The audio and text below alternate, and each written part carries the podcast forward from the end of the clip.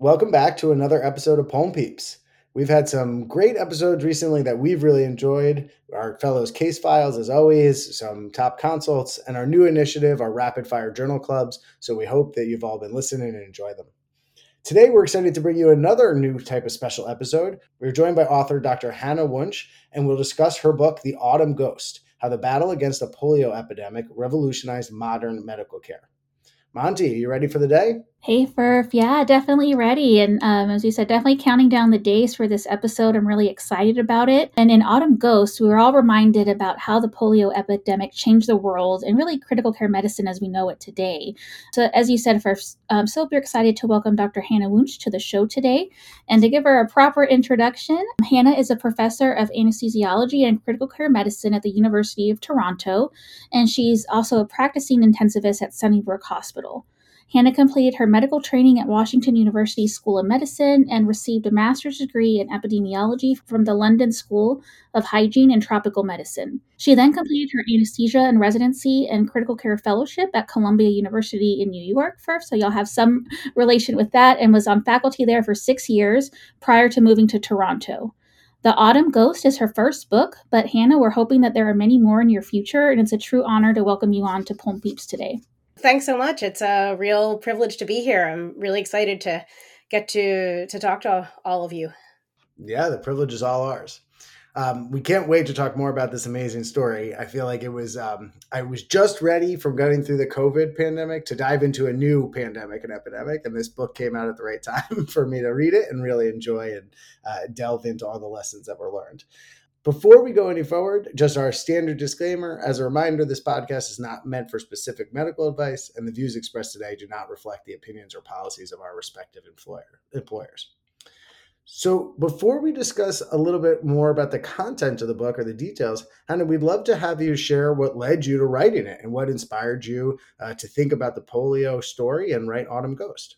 Yeah, so I mean, in some ways, this was a project that was like more than 20 years in the making, um, in that I was always kind of interested in science writing and interested in the kind of challenges of science communication. I actually thought about going into science writing, but then, you know, veered off into medical school. And um, along the way, I stumbled on this story in a book called The Rise and Fall of Modern Medicine by James Le Fanu. And I read it actually when I was doing my master's degree in London 20 years ago.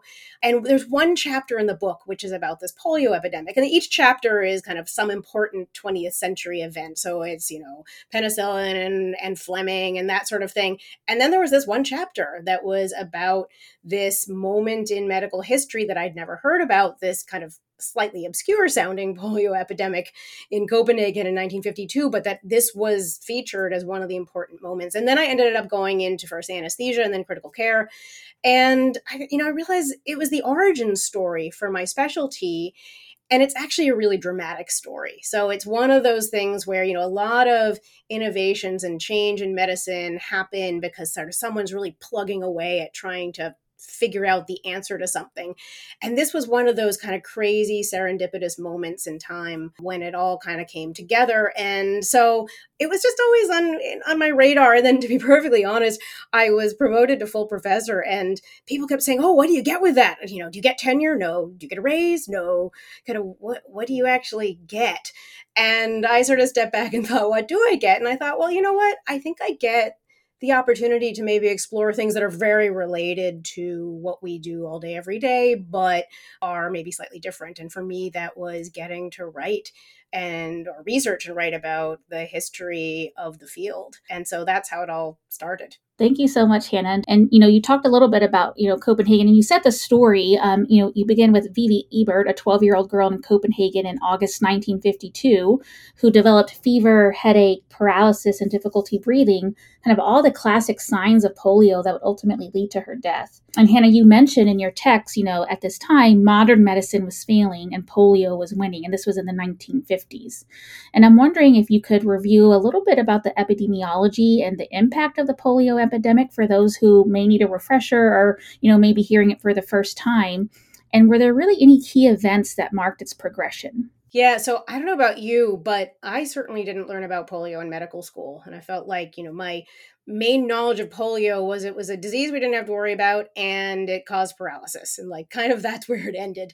Um, so i had to do a really deep dive into understanding the epidemiology of polio and it turns out it's a fascinating disease because they think it was endemic uh, for centuries but it didn't actually cause paralysis and sort of rear its head until the late 1800s and it's one of these sort of reverse sanitation stories where they think as people didn't get exposed in the first six months or year of life when they had passive immunity from mother's uh, milk, that then as the sanitation got better and that didn't happen and they were exposed later that's when you start seeing polio occurring. And it's um it's it's oral fecal transmission.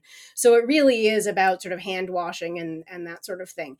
And so you start seeing these sporadic cases of paralysis occurring in the late 1800s and then there's a um, there's a big outbreak in sweden at the turn uh, right before the turn of the century. There's another outbreak in vermont actually uh, which is the first kind of big us outbreak where people realize this is a kind of separate disease um, that seems to be causing paralysis in people. And then you start seeing these waves, and it's one of these kind of uh, crazy diseases where they, well, first of all, they had trouble figuring out that it was oral fecal transmission. For a long time, they, they didn't understand that.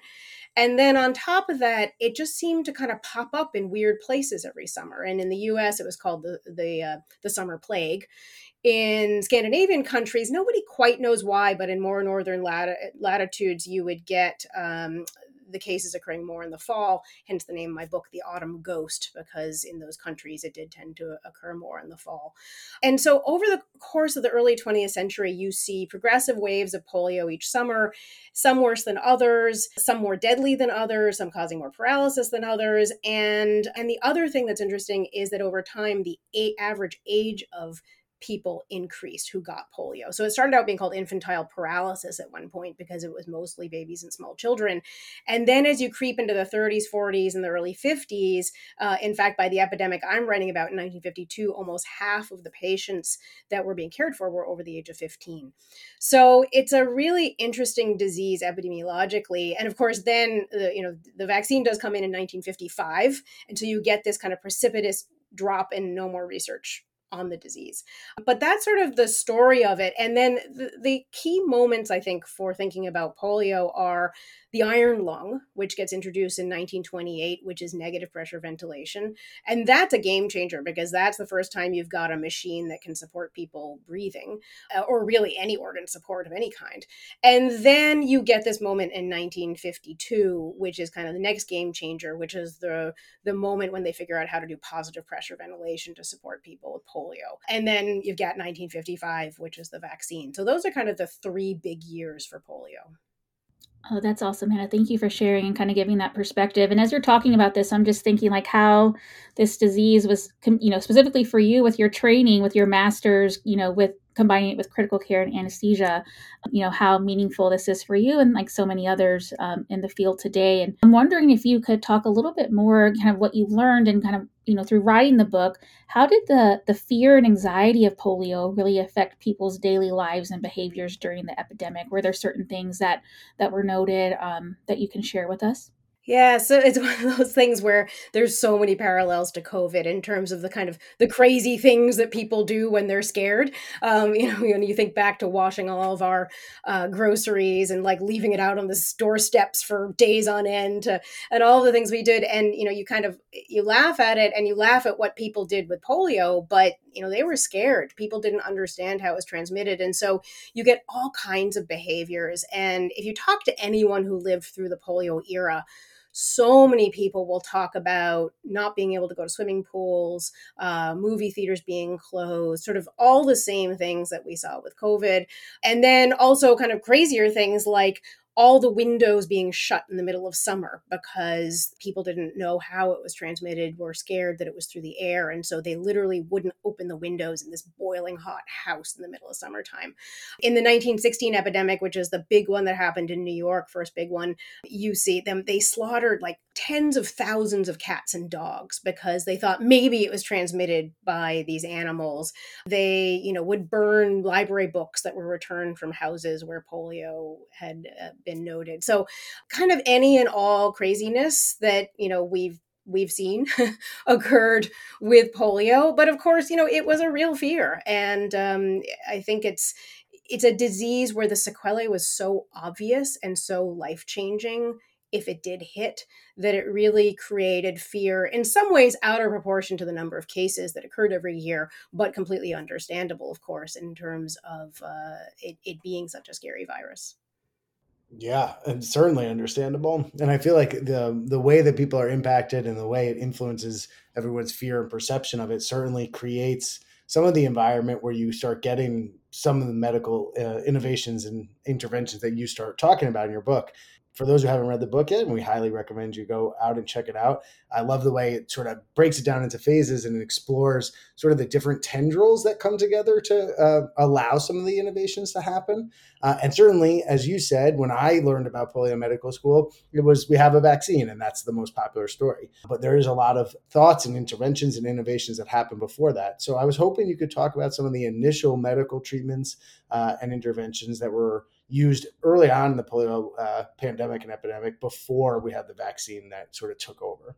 Yeah. So as mentioned, the first one is the iron lung. 1928 at Boston Children's Hospital, or really at the School of Public Health, they figure out this concept, which had been kind of percolating, as many of these concepts are, for you know a, long time before they made it workable.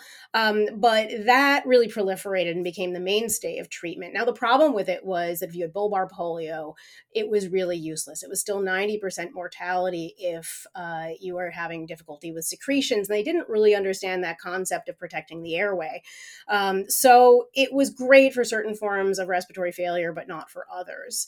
Um, they also had things, they had literally rocking beds where they would strap someone onto this bed that would like flip them upside down at, and use gravity to move their diaphragm and that was considered sort of uh, you know a way to help someone who's had some respiratory paralysis not very successfully although um, supposedly people slept really well in it which like I- would love to see one of these because it just sounds so crazy.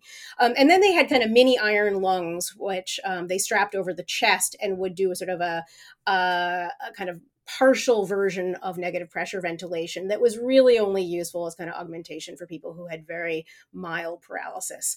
And they also had uh, immunoglobulin, so IVIG, essentially, that was being trialed both as treatment and also as potential prevention. But that was limited really by uh, access to IVIG and um, the fact that you never knew where these epidemics would pop up. So logistically, it was really challenging to use, and it was it was tested in RCT, but never really rolled out.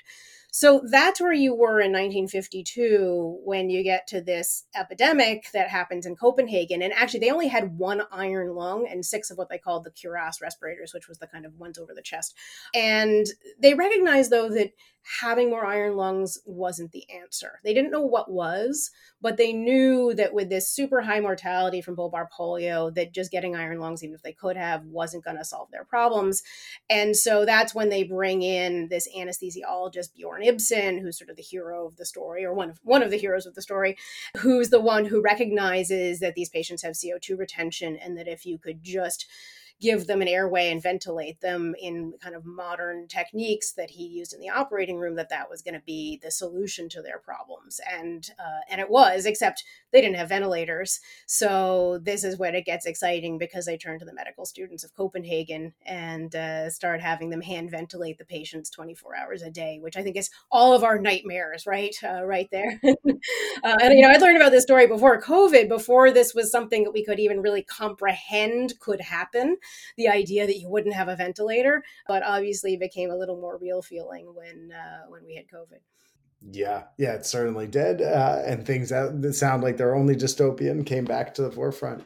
I, you lo- used a word of percolating, and I really like that. Um, I love the way the book explores, like for example, Dr. Ibsen and how he's learning and adapting these new skills, and then has this sort of tool set to apply to this new situation. It was a very um, interesting way to see the developments. Yeah, I do think it's just important to like to acknowledge, you know, you're trying to make the story kind of clear and simple and and linear and of course like like all of these things like there's people doing all kinds of stuff in the background and experimenting and you know whatever you think is a something that's like new and for the first time never really is so so that's always like to keep in mind that um that although this is definitely a turning point and a really important moment you know other people were experimenting with some of the same concepts it's a good disclosure. When Autumn Ghost, the movie, comes out, then we'll know that there's other things in the background as well.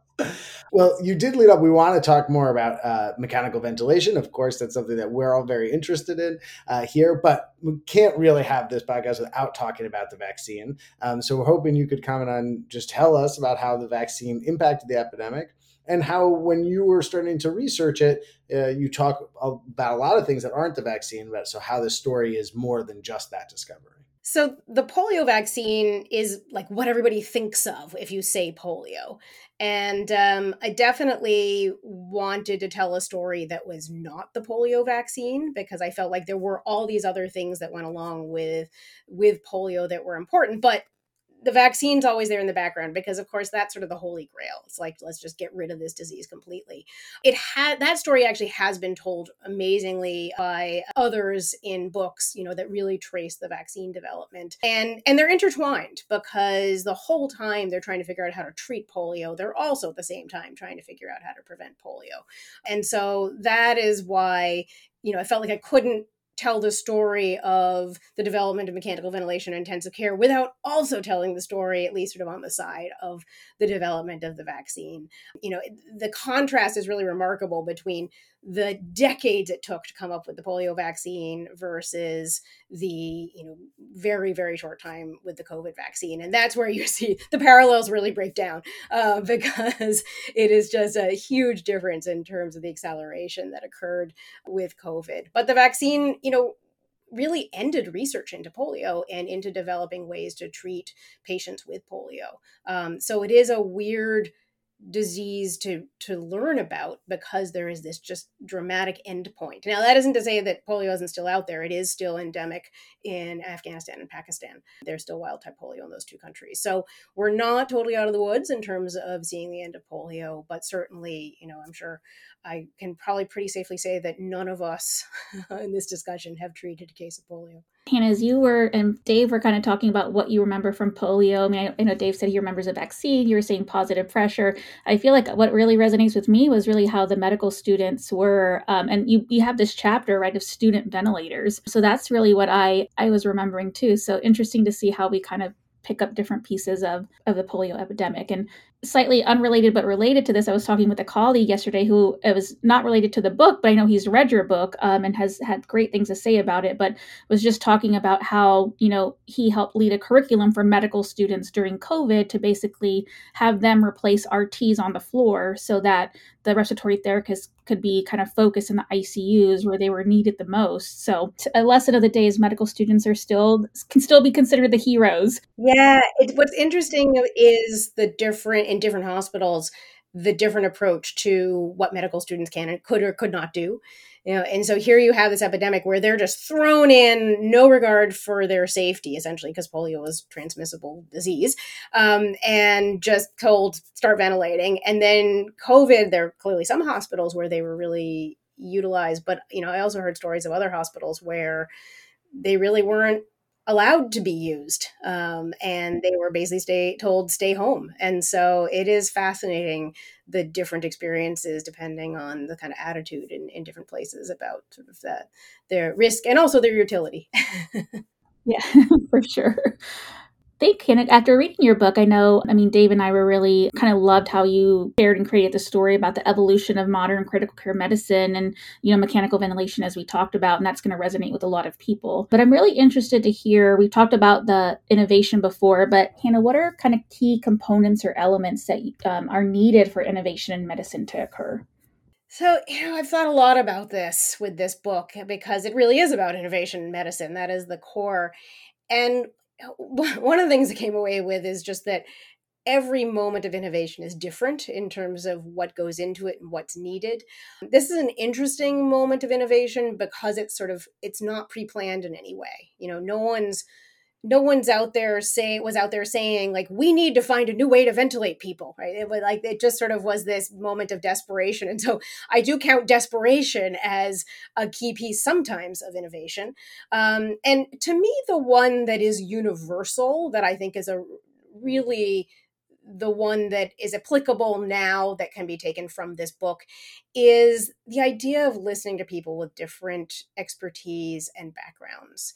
And, you know, they bring in this anesthesiologist, Bjorn Ibsen. And first of all, anesthesia is barely a specialty in Denmark at this point. It's literally been recognized for a year or two.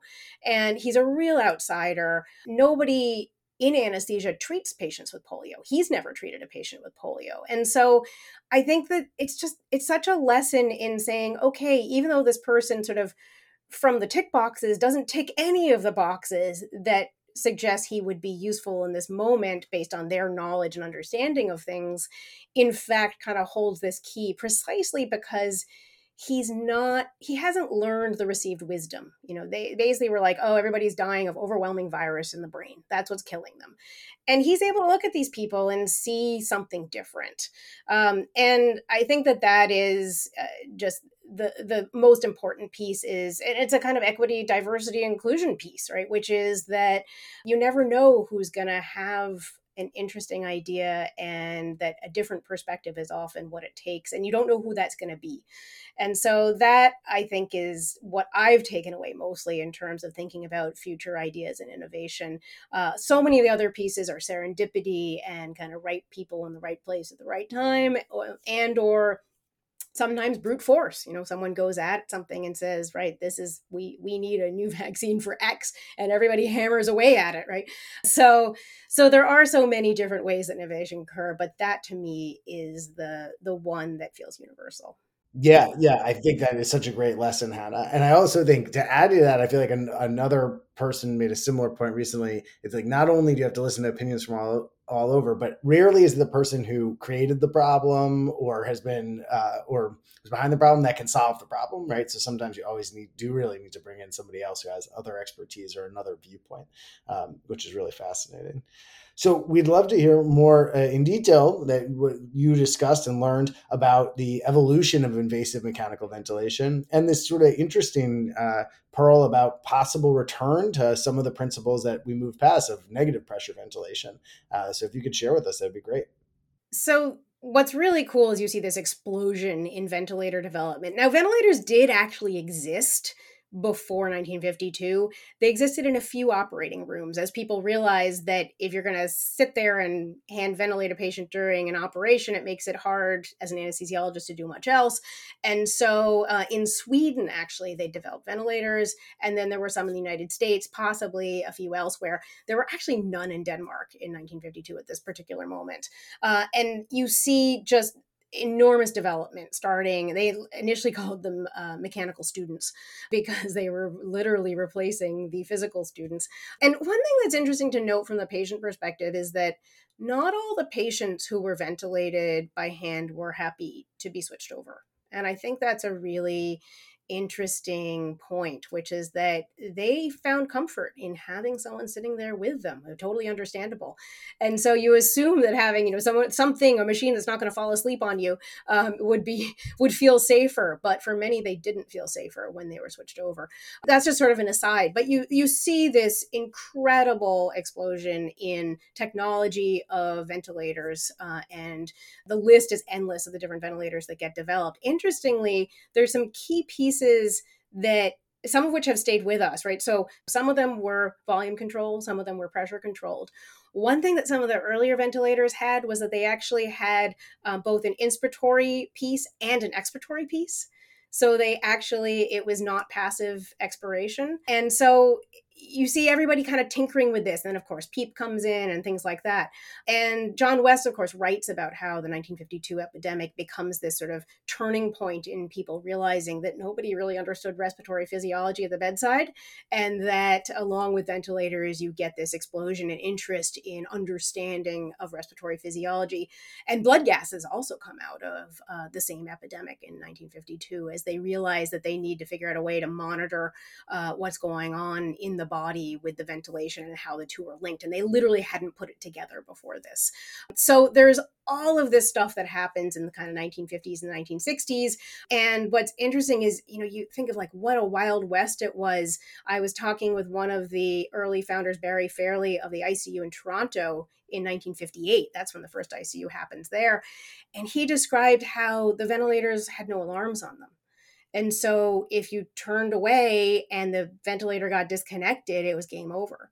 And so they they literally like rigged up uh, an inline alarm system as the first alarm of its kind to then ensure that their patients were safe and uh, they you know that's where we get like ventilator alarms from. So trying to imagine this kind of crazy period of development um, that happened.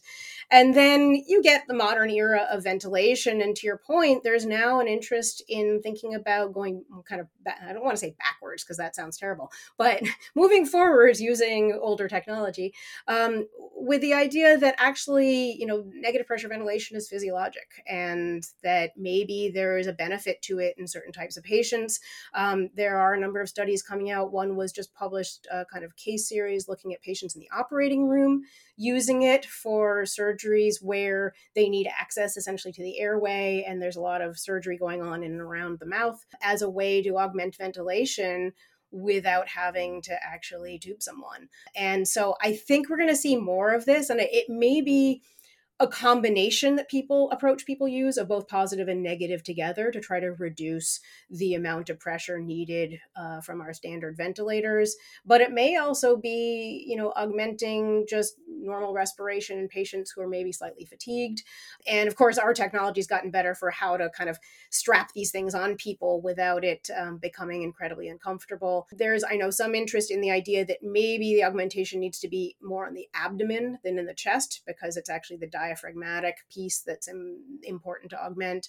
So it's an exciting time. I think it will be something we'll start to see trickling into practice in the next, I don't know, five ten years. That's my my thought, but uh, we'll see what happens. But I think we're all grasping for anything, right, that gets us away from standard positive pressure ventilation. Because although it's been a lifesaver and it really hasn't changed that much in 70 years. Uh, and I was in COVID, you know, kind of at the bedside, knowing the story from 1952, knowing what Bjorn Ibsen had done, knowing the ICU he'd set up in 1953, and thinking, really, what we're doing is pretty much exactly the same as they were doing back in that period. Uh, not much has changed in that regard. So, uh, anyway, exciting to, to see what comes in the future, but I think we will see a return to some negative pressure ventilation in clinical practice. Thanks, Hannah. Yeah, we're gonna and, and like as you said, in five or ten years, we're gonna say we had you on Pulm PEEPs, and Hannah called it. There's gonna be the return of negative pressure ventilation. yeah, but that that would be interesting to see. And Hannah, I, I, mean, I think you do such a fascinating job of kind of bringing the stories and the pictures that you have in Autumn Ghosts, and really taking us back to the 1950s to see, you know, what it's like, and you know, have us relate like we're actually there. But I, I want us to also remember. You alluded to some of this earlier. You know, what are some of the modern modern day impacts of polio, and probably something a lot of people don't think about.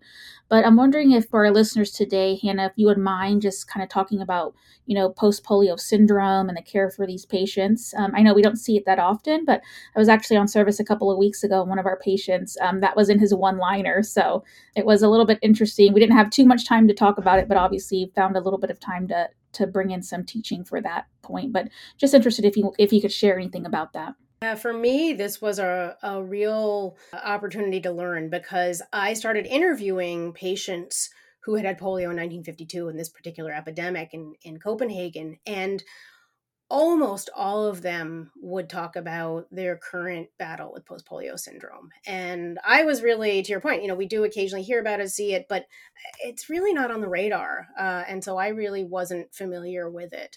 And it really impacts people's lives and it it's tough because you know because polio the vaccine comes in 1955 you have a dwindling population of polio survivors in in developed countries.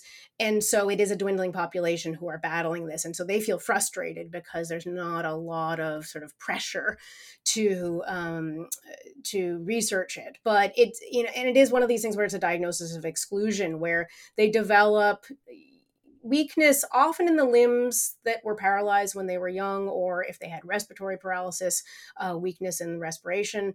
And uh, they also though get fatigue and pain and sort of other weird symptoms that you know kind of a la long covid you know kind of uh, make it frustrating to, to pinpoint. But it does seem pretty clear if you talk to them that many of them are dealing with something that clearly is related to you know polio. They had the the working theory i mean there's a lot of theories about what causes it whether it's still polio in the system somewhere whether it's some sort of uh, autoimmune process but i think the predominant theory is that it's kind of a, a, fatigue of the neurons that have survived and kind of done the job of other neurons that have been killed off when polio hit, um, and that is kind of a metabolic overload in a sense. Um, so uh, it's also frustrating for them because as kids, uh, or or adults if they got polio as adults, they were told to like push, push, push, push, push with physical therapy to get strength back. And now it's the opposite. We, it's it's easy for them to get over fatigued uh, eh, very quickly if they overdo their uh, rehab or their exercise. And so it's very frustrating because their whole mindset has to change. Um, and so, you know, I think it's important for us to be aware of it. And I think I keep sort of scrolling back now in my head, wondering about some of the patients where, for instance, they maybe unexpectedly were difficult to wean from a ventilator or unexpectedly had a respiratory complication after surgery. And you know, we don't ask people if they had polio as a child. Um, some of them wouldn't even know, but a lot of them, if you ask them, can tell you but they don't think it's important uh, for their you know current care. A lot of them uh, a lot of them do now. They're starting to get you know educated in in the concerns of post polio syndrome. But it does it makes me wonder how often we've missed it um, as a cause of difficulty with with weakness and respiratory failure in the icu at times. Um, so it's made me much more aware of it. And, and just polio in general um, having been researching and writing about polio, people come out of the woodwork with the number, you know, the a parent who had polio, a sibling who had polio, they had polio. It's kind of everywhere if you start asking about it. And uh, I've been shocked at how many families it's impacted in some way when I start discussing it with people. And so I do think there's more of it there than we think. And because post polio is sort of insidious and hard to diagnose, there's probably more of it there than than we think. Um, so whenever I give talks about this book to medical audiences, I make sure to include a chunk about post polio syndrome because obviously that that's really the piece that's relevant for people now in terms of the care they're providing. And so I think it's important to educate people as much as possible so they're aware of it. For sure. And I loved how you said, I mean, I think it's such a practical way to remember it, though, like fatigue of neurons that survived. I've never heard it post polio syndrome be referred to that, but I think it, it's so insightful to kind of hear that. So thank you for sharing that. And as one follow up uh, question as well, you mentioned some of this earlier, right? Because not everyone's vaccinated. There are people um, and have unvaccinated populations. Have you en- encountered any of that or aware of any acute cases of polio? I mean, I personally have not dealt with any acute cases of polio or uh, had the discussions with individuals about vaccination. But of course, there was the one case that occurred in New York uh, now about a year ago. Um, and that was, of course, in an unvaccinated individual. It's a complicated one to explain to kind of non medical people uh, just because it was vaccine derived. So it was the oral vaccine that someone was given in another country where they're still using that vaccine. It is a live attenuated vaccine, so it had mutated back in, you know, a tiny portion of cases and then you know once excreted and around somebody who uh, is unvaccinated can cause paralysis and that's what happened in this case. There have been cases not just in new york there was a case in, in israel and uh, there is now tracking of wastewater in a number of places to um, kind of get a sense of whether or not polio is circulating the vaccine derived polio is circulating. Um, there are cases still of wild type polio in afghanistan and pakistan. Those are the two countries where it hasn't been fully eradicated. uh, um, and that is definitely an ongoing effort. Huge amounts of time and money and energy um, and lives put into trying to do that because it is uh, definitely dangerous for those who are volunteering to do that vaccination work. It's you know they're not safe areas they're going into, and there have been a number of deaths of of vaccinators. Um, so we're so close to eradicating polio. You know, it'd be amazing to be able to put smallpox and polio in the same sentence, which we do anyway, but um, but we probably shouldn't. But it would be it would be amazing to be able to celebrate the end of actual wild type polio. But we definitely still have a ways to go. Yeah, fingers crossed it'll be sometime in our lifetime. Well, this was an amazing talk. We really appreciate your time and sharing with us. We, we highly recommend that everyone who's listening uh, dive in and read the full book because it, it, was really enlightening and, and, actually just a really fun read. Fun read is a weird way to say it, but very well written. So it goes quickly, which is very fun. Um, we like to end each episode with a takeaway. And so today, Hanna, we would love for you to share with us if there's any specific messages or takeaways or things that you learned from the whole process of writing the book and having it out that you'd like our listeners to take with them. Yeah, I have more than one takeaway. I get well, many takeaways after this journey, which was many years.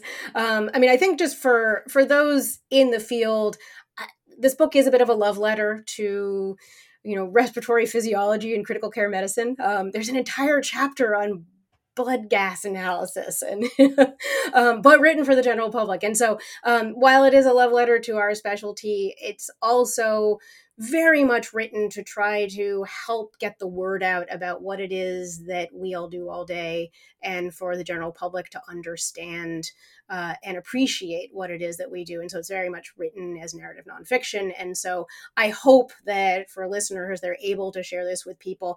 Uh, I'm sure, uh, I don't know if you have the same issue where I feel like almost every day I'm correcting someone who thinks I work in the emergency room. Um, and no matter how many times I explain what it is I do. And so I'm hoping that this book, because it's sort of so vivid and and takes people through this kind of process of what it is to put someone on a ventilator um, that that might actually help people to, to fully understand what it is that is provided with uh, intensive care um, so there's that and then uh, i think also you know i i approached this book uncertain whether I could write it just because I'd never done anything like this before and it felt daunting. Uh, and it really was uh, an incredible experience. I mean, for me, I found that I just absolutely loved the process of delving into these details and getting to meet all these incredible people. I met some of the medical students who were there in 1952. I met the children and grandchildren of the doctors. I met the patients, and um, and that was just you know it was an it was a great reminder of why we do what we do. Uh, and to see, to meet these patients, you know, 70 years later, and to know that they had that 70 years because of these interventions that were provided uh, is really an incredible feeling. So um, I think that it was just um, it was an amazing experience and i would just sort of urge people as a takeaway that if there's something they want to try kind of don't be afraid of failure. That was my fear you know that somehow i would fail at writing this book. And then kind of thought oh you know F it. I'm going to try anyway because I think it's such a cool topic and I want to try to do this. So so I think that would be my takeaway is there's a lot of people in medicine who have a lot of interests and I hope that people are able to pursue those interests and find time whatever it is whether they're within the field or outside the field and just uh, enjoy the process.